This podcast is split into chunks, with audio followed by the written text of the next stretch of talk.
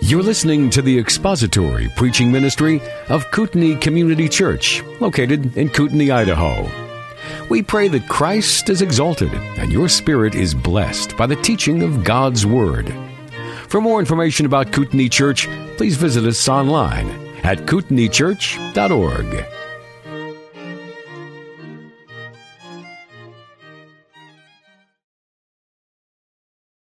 By my reckoning, which is seldom accurate, we've got four weeks, including today, left in the ninth chapter of John's Gospel before we begin chapter 10. John chapter 9, and we're going to read together verses 18 through verse 34.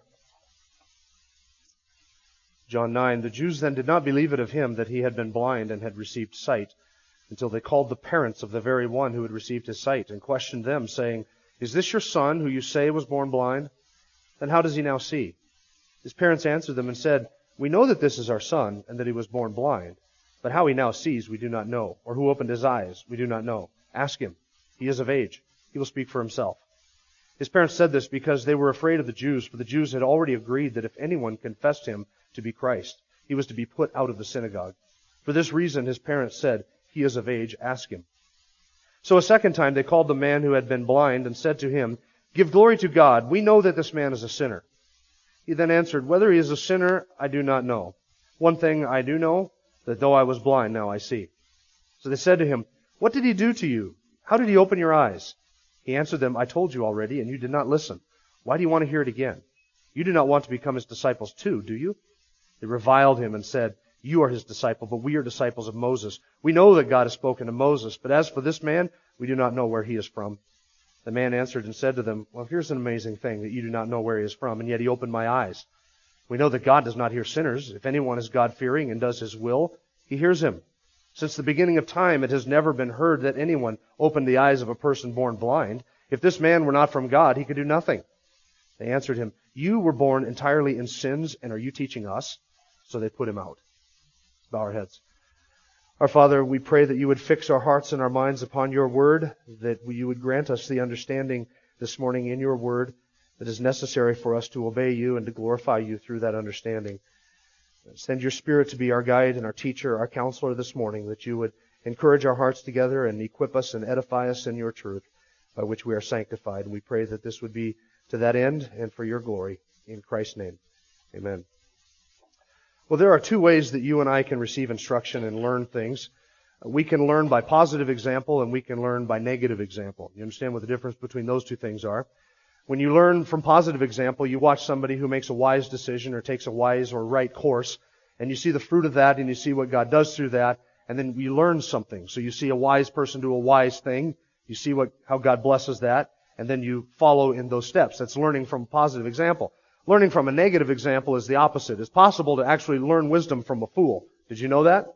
You know how you learn wisdom from a fool? You watch what the fool does. You see the foolish outcome of his foolery, foolishness, and then you don't do that. And so you learn wisdom from a fool. A wise man learns from the mistakes of others. A fool repeats the mistakes of others. That's how you can learn both positively and negatively. Interestingly, scripture is filled with examples of positive instruction and negative instruction. We have the Proverbs, for instance, in which the wisdom of God is described and in which the path of wisdom is laid out for us. And we are promised the fruit of that and we see what that would yield and what that would bring. And then we have also in the same book of Proverbs the way of a fool laid out for us. And we see the consequences of that and what God promises to do to those who follow after foolishness. So we have both positive and negative instruction in scripture. There are men from whom we learn positive examples. There are men in scripture from whom we learn negative examples, things to avoid, men like Solomon and Saul. And there, then interestingly, there are people in scripture who are examples of both. The things to be followed after, the examples to be followed, and the pitfalls to be avoided. Men like David. David was not all bad.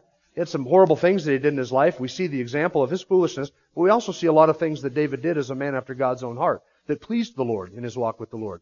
And we see men like Peter who of course, positive and negative, men like Abraham and Jonah and Noah, positive and negative. So we have these two paths laid out for us in Scripture. We can follow after positive examples. We follow after negative examples. Last week, we learned from a negative example. This was the blind man's parents. Remember that? We learned something about them and we learned what not to do when facing hostility for Christ, and that is, we don't deny Christ. And so they served as a negative example to us. Here, here were, here were two people who had received a gift of almost immeasurable grace, not only to their son, but also to themselves. To have their son healed of his blindness, his congenital blindness, so that now he could work and he could enjoy life and they didn't have to care for him. He could be delivered from his poverty. He didn't have to beg anymore. What a gift of grace. And yet, in, the, in spite of having received such an immeasurable gift of grace, when it came time for them just to basically, uh, barely confess what it was that had brought about this man's healing, what did they do? They shrunk back in unbelief and cowardice, away from the opportunity to speak something good of the person who had graced them and their family so much. You know, to, to merely confess that Jesus had done this to their son, which they knew it was Jesus, and they knew how it had happened. We saw that last week. To merely confess that was not to confess that Jesus was the Christ. verse 22, they were afraid because the Jews had already concluded that anybody who said that Jesus was the Christ, they were going to be put out of the synagogue. Listen, they could have told the truth without even coming close to saying anything positive about Jesus. They could have simply said, it was Jesus who healed our son.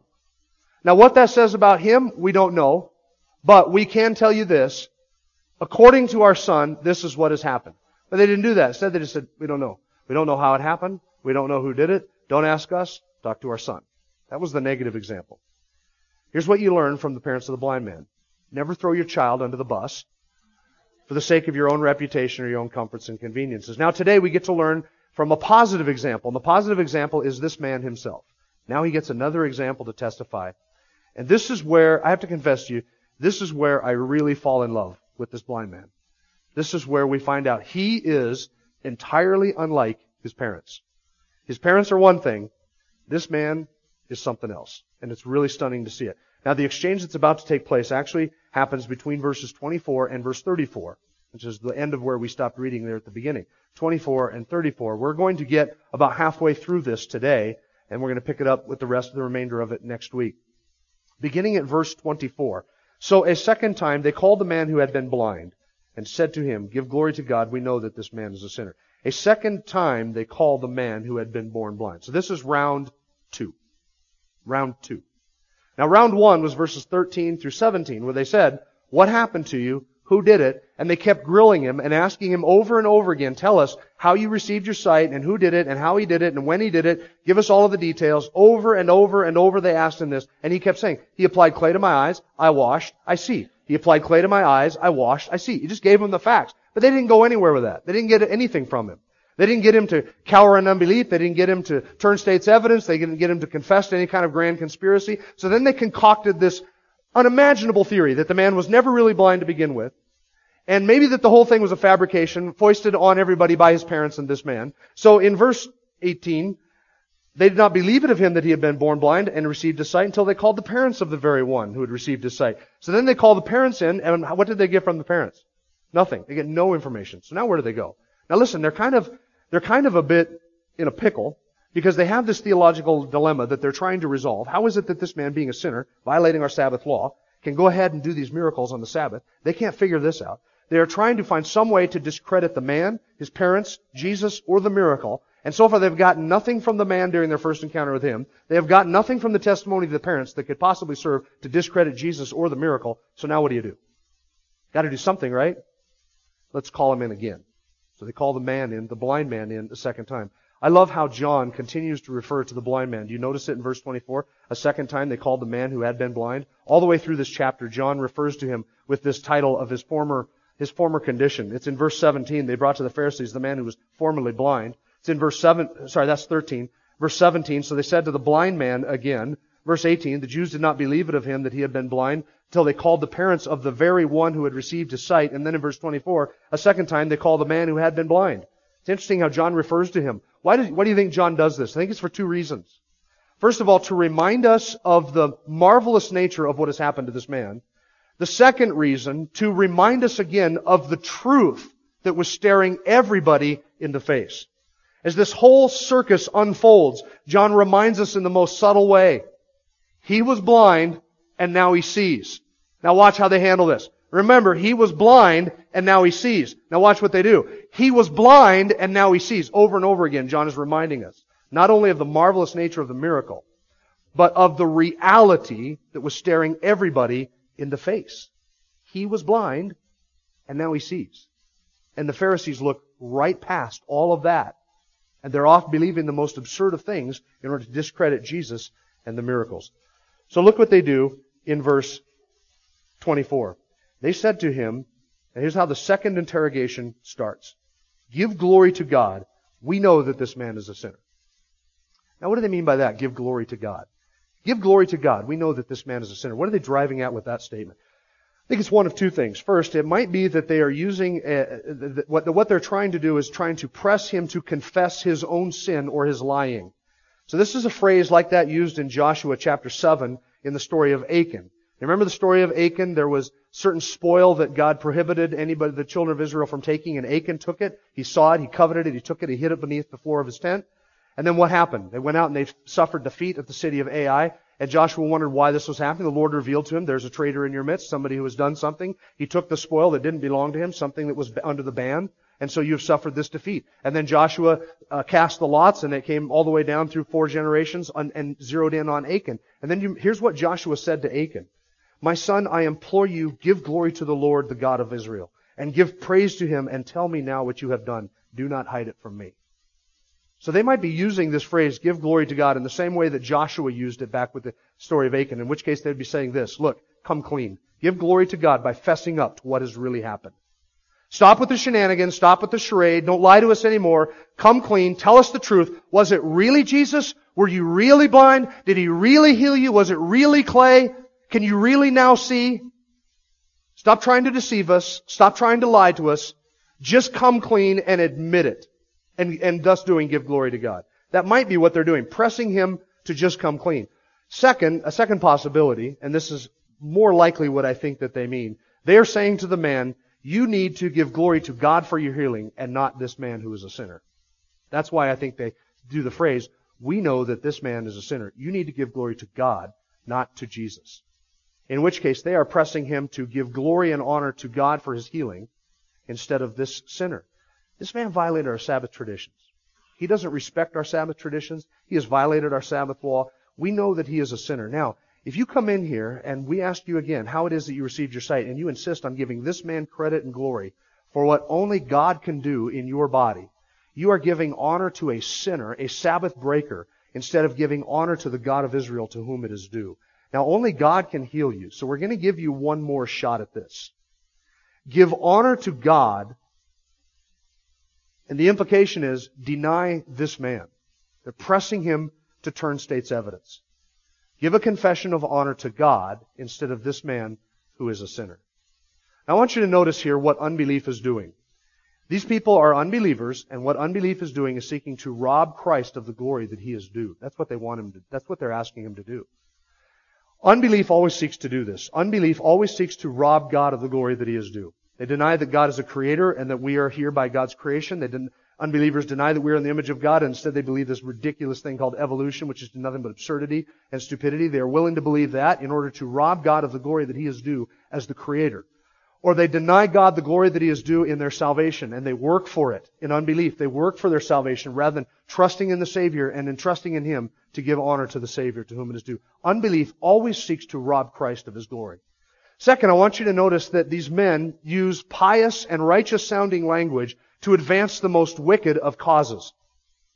Unbelievers typically do this as well. They use pious and righteous sounding language to advance a very unrighteous cause. Give honor to God. That sounds very spiritual, doesn't it? Now I ask you this, were these men in the least bit interested in honoring God? In the least bit. These are the most self-glorifying, self-exalting, self-worshipping, works-based religious fanatics that you can possibly imagine. These are the men who would ring bells when they gave, who would anoint their face to announce to everybody that they are fasting. These men seek no glory and honor for God whatsoever, and yet they use this pious and righteous sounding language. We want you to, to, to give glory and honor to God. They are pretending a zeal for God's glory in order to press this man into dishonoring the Son. I also want you to note, oh, by the way, that is something that unbelievers have done all the way through church history. Whether it's the Counter-Reformation, the persecution of the Protestants, the Inquisition, or Protestant persecution of Catholics after the Reformation, whatever it is, some of the most unrighteous and wicked people will use pious sounding language to advance their own agenda, their own power, and their own glory. It happens all the time. Even false teachers today use pious sounding language as messengers of Satan and angels of light to promote the most unrighteous and unwicked, uh, wicked and self-exalting doctrines you can possibly imagine. That's what unbelief does. Third, I want you to notice the irony of this. What are they really asking him to do? They're asking him to give honor to the Father by denying the Son. Now I ask you this, is that even possible? To give honor to the Father by denying the Son. Jesus said back in John chapter 5, verse 23, for 22, for not even the Father judges anyone, but he has given all judgment to the Son, so that all will honor the Son, even as they honor the Father. He who does not honor the Son does not honor the Father who sent him. It is impossible to give honor to God by denying Jesus Christ, or to not honor the Son for what he has done. That's the irony here. Glorify God by denying the Son. He can't do that. He can't do that. That's impossible. You cannot deny God's Son and give honor to the Father at the same time. But that's what unbelief always seeks to do, to rob Christ of his glory, to use pious and wicked, uh, pious and righteous sounding language to advance the most wicked of causes, and then to, seeks to give honor to the Father by denying or robbing honor from the Son. Look at their accusation. Verse 24. They said to him, We know that this man is a sinner. That's their declaration. That's all it is, by the way, is a declaration. By the way, did they know that this man was a sinner? Do they know that? What had he done that made them think that he was a sinner? He had violated their Sabbath traditions, their Sabbath laws. Had he actually violated the law of God? He kept the law perfectly from the moment of his birth all the way up until the moment of his death. He had perfectly kept the law of God. But they declared him to be a sinner because he had violated their Sabbath traditions. That's their accusation against him. They deny him the glory by calling him a sinner. Now his answer is marvelous. Verse 24. He then answered, Whether he is a sinner, I do not know. One thing I do know, that though I was blind, now I see. Actually, the, the wording is being blind, now I see. Being in a state of blindness, now I see. Whether he is a sinner, I do not know. Now, could this man have known the sinlessness of Christ? Was Christ a sinner? Could this man have known that? So far, what has been his interaction with Jesus? He's standing there and a man walks up, spits in the clay, makes clay, wipes it in his eyes, says, go to the pool of Siloam and wash. As far as we know, that is the only time that he has spent with the Savior. So he really is not in a position to judge the impeccability or the sinlessness of Jesus at this point. His interaction with Jesus has been very short and very brief to the point. He really doesn't know that. And the man is not denying that Jesus is a sinner. He's simply denying whether or not he can judge that. Now you and I might look at the man's response and say, look, he could have stood up for Jesus and said, no sinner, no sinner could do what he did. He does this later. Later on he gets into this debate as to whether Jesus is a sinner or not. But at this point, he's just simply saying, whether he's a sinner, I do not know. And he's not denying or suggesting that Jesus is a sinner. All he is saying is this. Keep in mind what it is that he is denying. They have suggested that Jesus is a sinner because he violated their Sabbath law, their traditions. And the man is simply saying this, whether Jesus, in doing what he has done, violated your Sabbath traditions or the actual Sabbath law, that debate I cannot get into, and I'm not willing to get into it. I'm not interested in engaging you, you legalistic Pharisees, on grounds that you guys are experts in. You say he broke these little minutiae of our Sabbath law. Alright, maybe he did. I don't know. But there is one thing I am an expert on. Blindness. I know blindness. Because being blind, I now see. There's one thing that this man does know for absolute certain. There's Sabbath law? Not really. There's one thing he knows for sure. He was blind, and now he sees. And that he cannot and he will not deny. Because he knows what the truth is. So he just there's some wisdom in this. He doesn't engage in their theological wranglings over the minutiae of their Sabbath traditions. He's not interested in doing that. What he is interested in doing is keeping this discussion right where it belongs, and that is on the central truth, the thing to which he can testify. I do know this, and I can testify to this. I was blind, and now I see. That is so simple, isn't it? By the way, that is the quintessential Christian testimony. Every Christian can describe their conversion in those terms. In fact, if you are looking for a simple, concise way to describe your conversion to Jesus Christ, you could do, you, you could not do better, I don't think, than what this man has stated here. Being blind, I now see. That describes there was a past condition, there is a present condition, and there is a marked change in something that happened at some point. I was this, and now I am this. That much I know.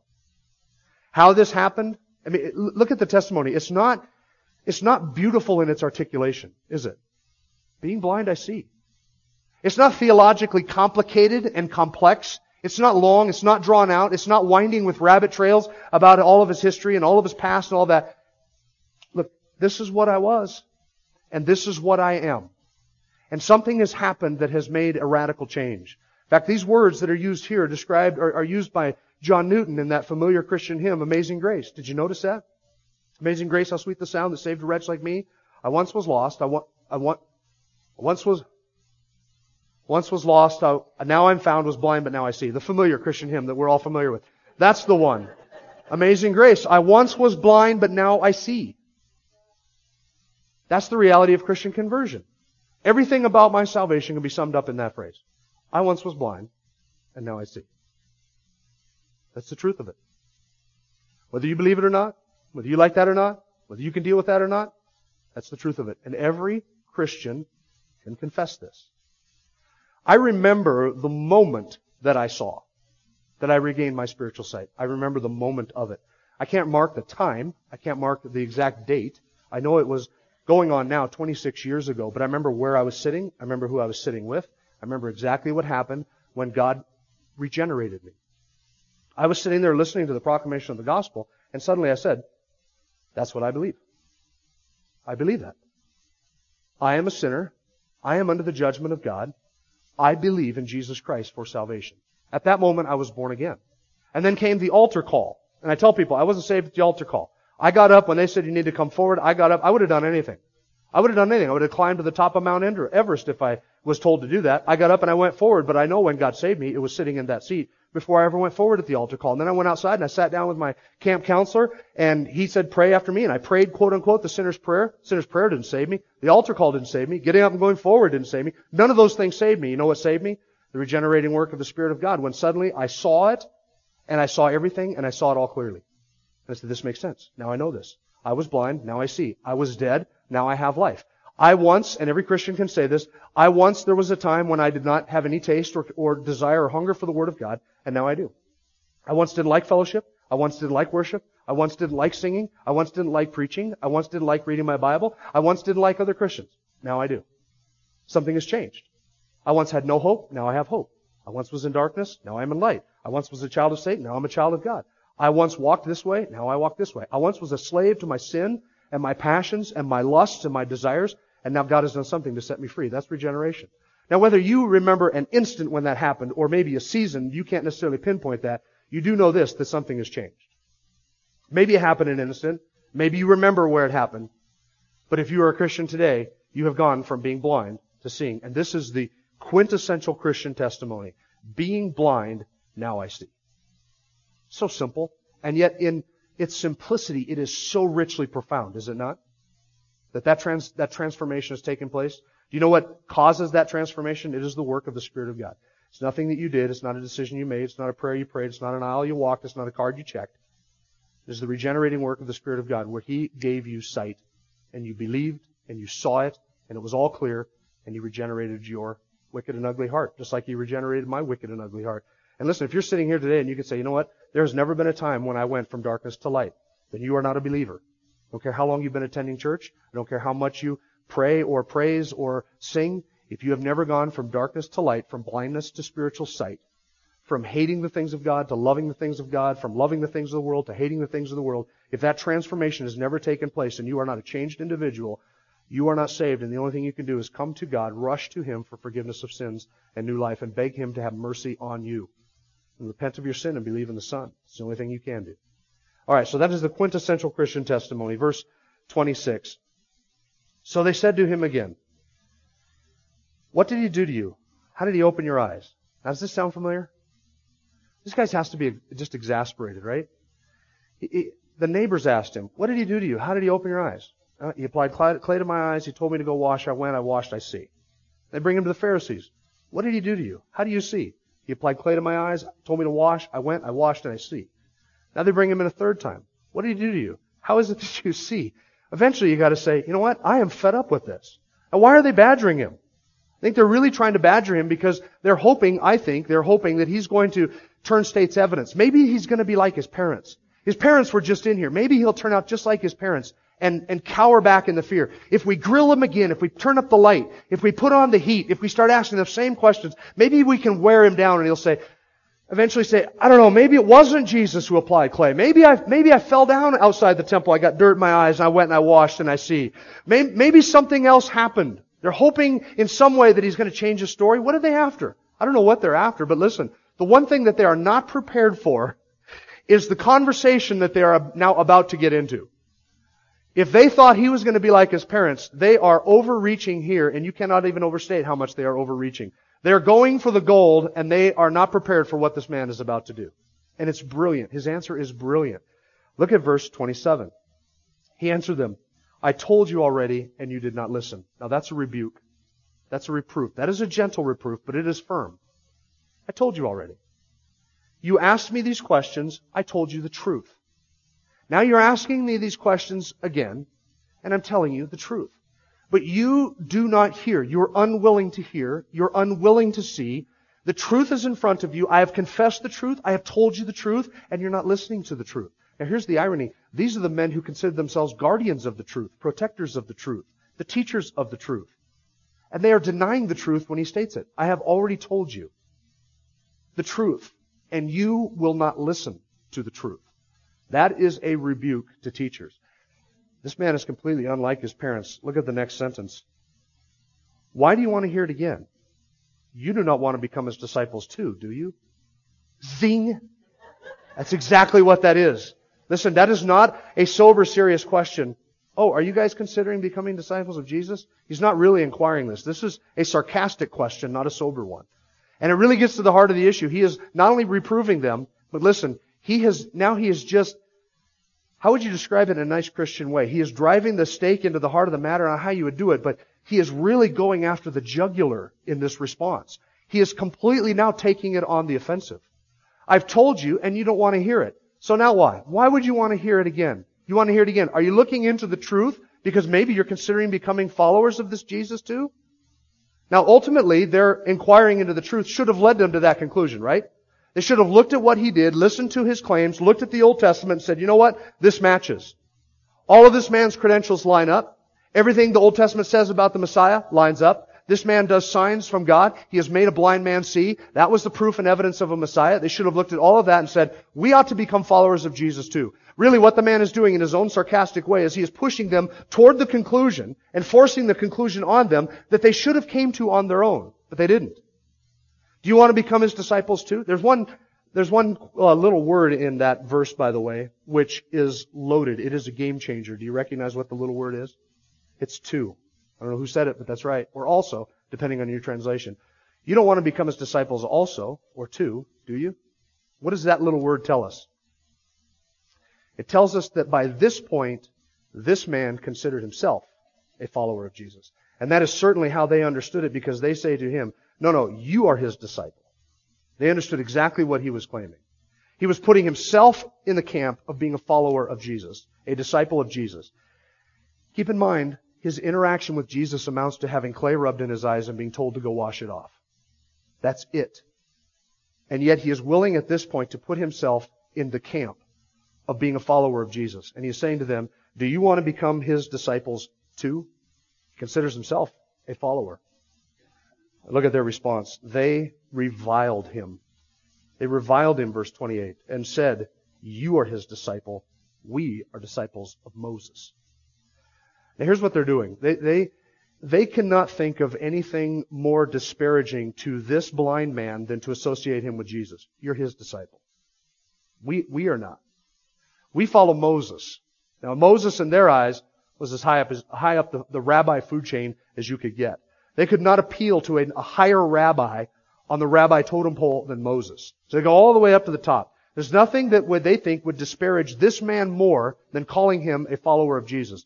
And there is nothing, by the way, that they could think of of disparaging Jesus more than to consider a poor, blind beggar his follower. And to associate this beggar with Jesus.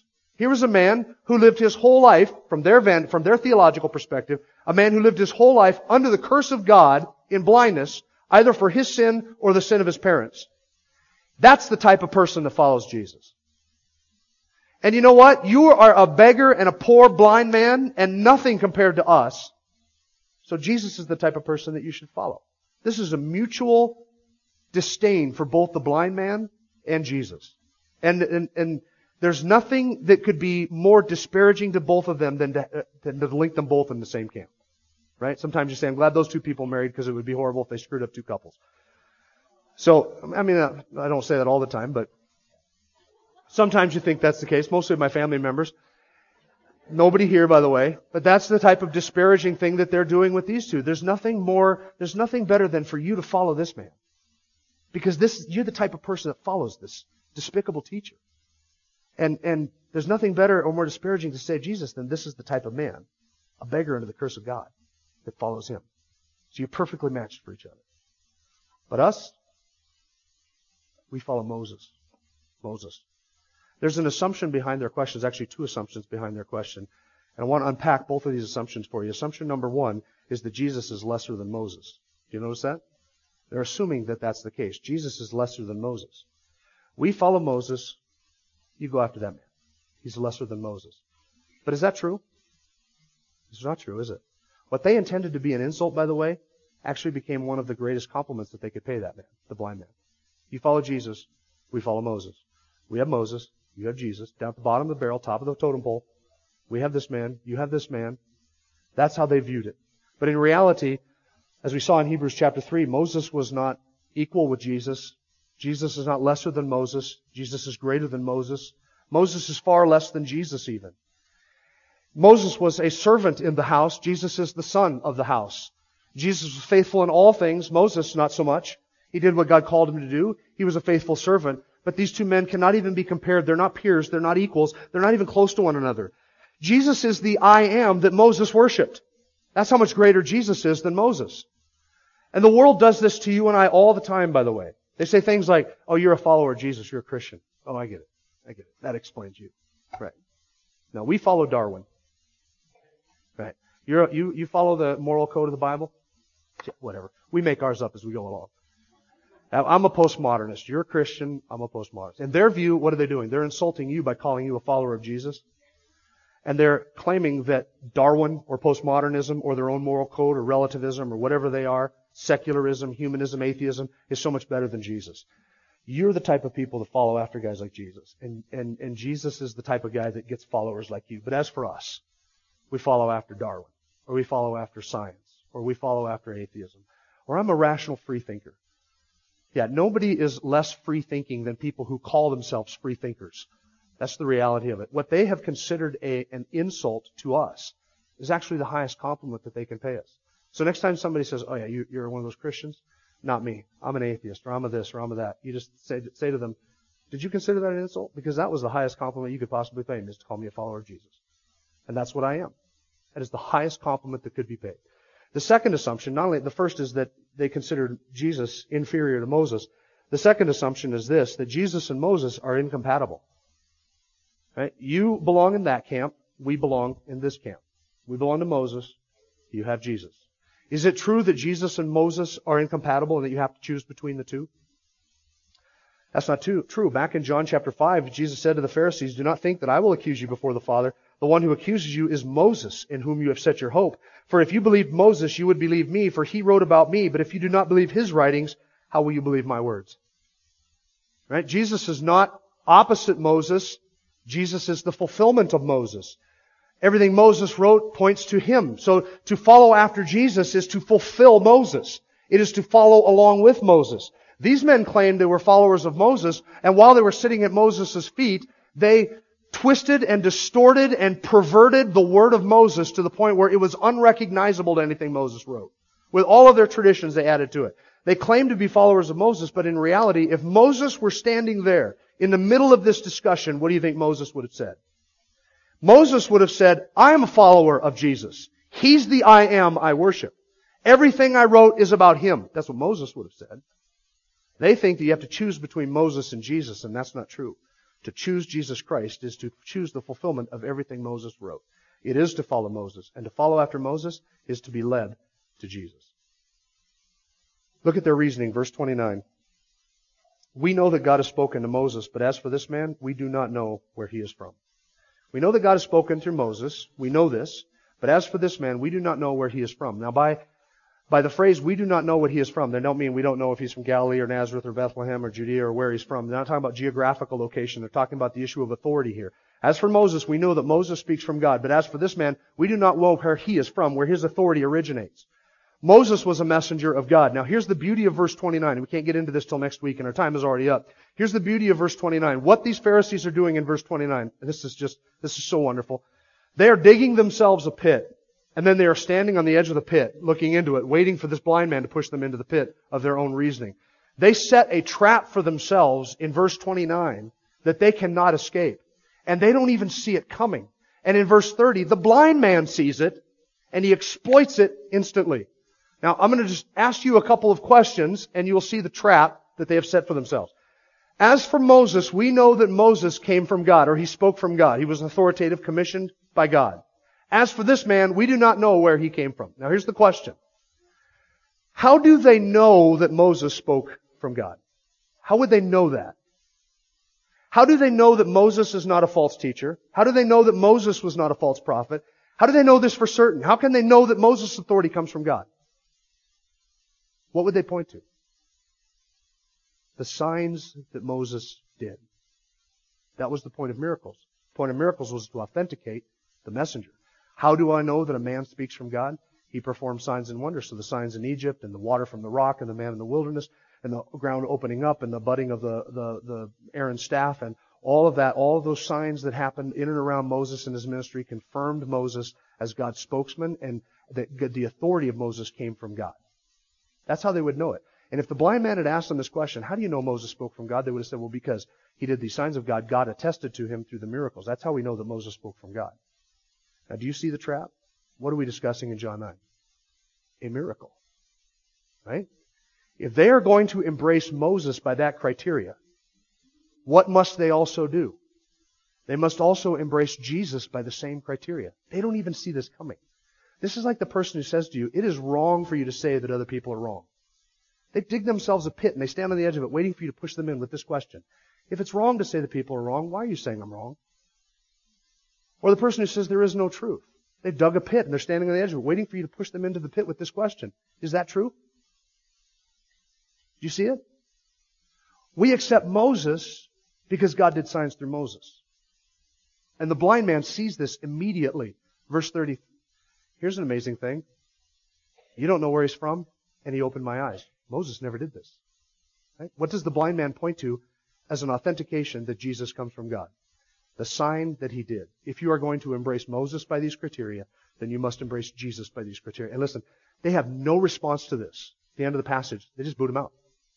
All they do is disparage his character and kick him out because he has caught them and just humiliated them in their unbelief. They, they, these poor fools did not see this man coming, did they? They probably expected a response similar to the parents, and that's not what they got. This man is unlike his parents. A bold witness and testimony for Christ who is willing to say, a lot of things I don't know, this I know. I was blind, and now I see. Let's pray together. Our Father, we are so grateful for the, the blessing of spiritual sight that you have given to us. It is all your working, and we are reminded again of the responsibility that we have to be bold witnesses and, and uh, testimonies for Christ. We thank you for a Savior who has so beautifully fulfilled all of the Old Testament law and the prophets and has given us his righteousness by faith. We thank you for what you've done in our hearts and may uh, all that we do in, testi- in, testifying of your Son be for your glory and honor. And make us to consider, we pray, that being identified with Jesus is anything but an insult. It is the most glorious compliment that we could ever be paid. And let us bear the shame and the reproach that others cast upon us gladly, and even be cast outside the gate if necessary for your Son and for His glory. We ask it in His name. Amen. Thank you for listening to the latest podcast from Kootenai Church. If you'd like to learn more about Kootenai Church or to donate to our church ministry, you can do so online by visiting kootenaichurch.org. We hope you enjoyed this podcast and pray you'll join us again next time. Once again, thank you for listening.